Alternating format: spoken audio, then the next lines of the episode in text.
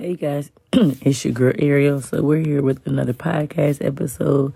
So thank you guys for tuning in and listening and supporting. And you know, Enrich Leaders is always here to help you guys on your entrepreneur and business journeys. And we are always here to share resources to help you in life to be able to feel comfortable and stable to be able to pursue your business journey.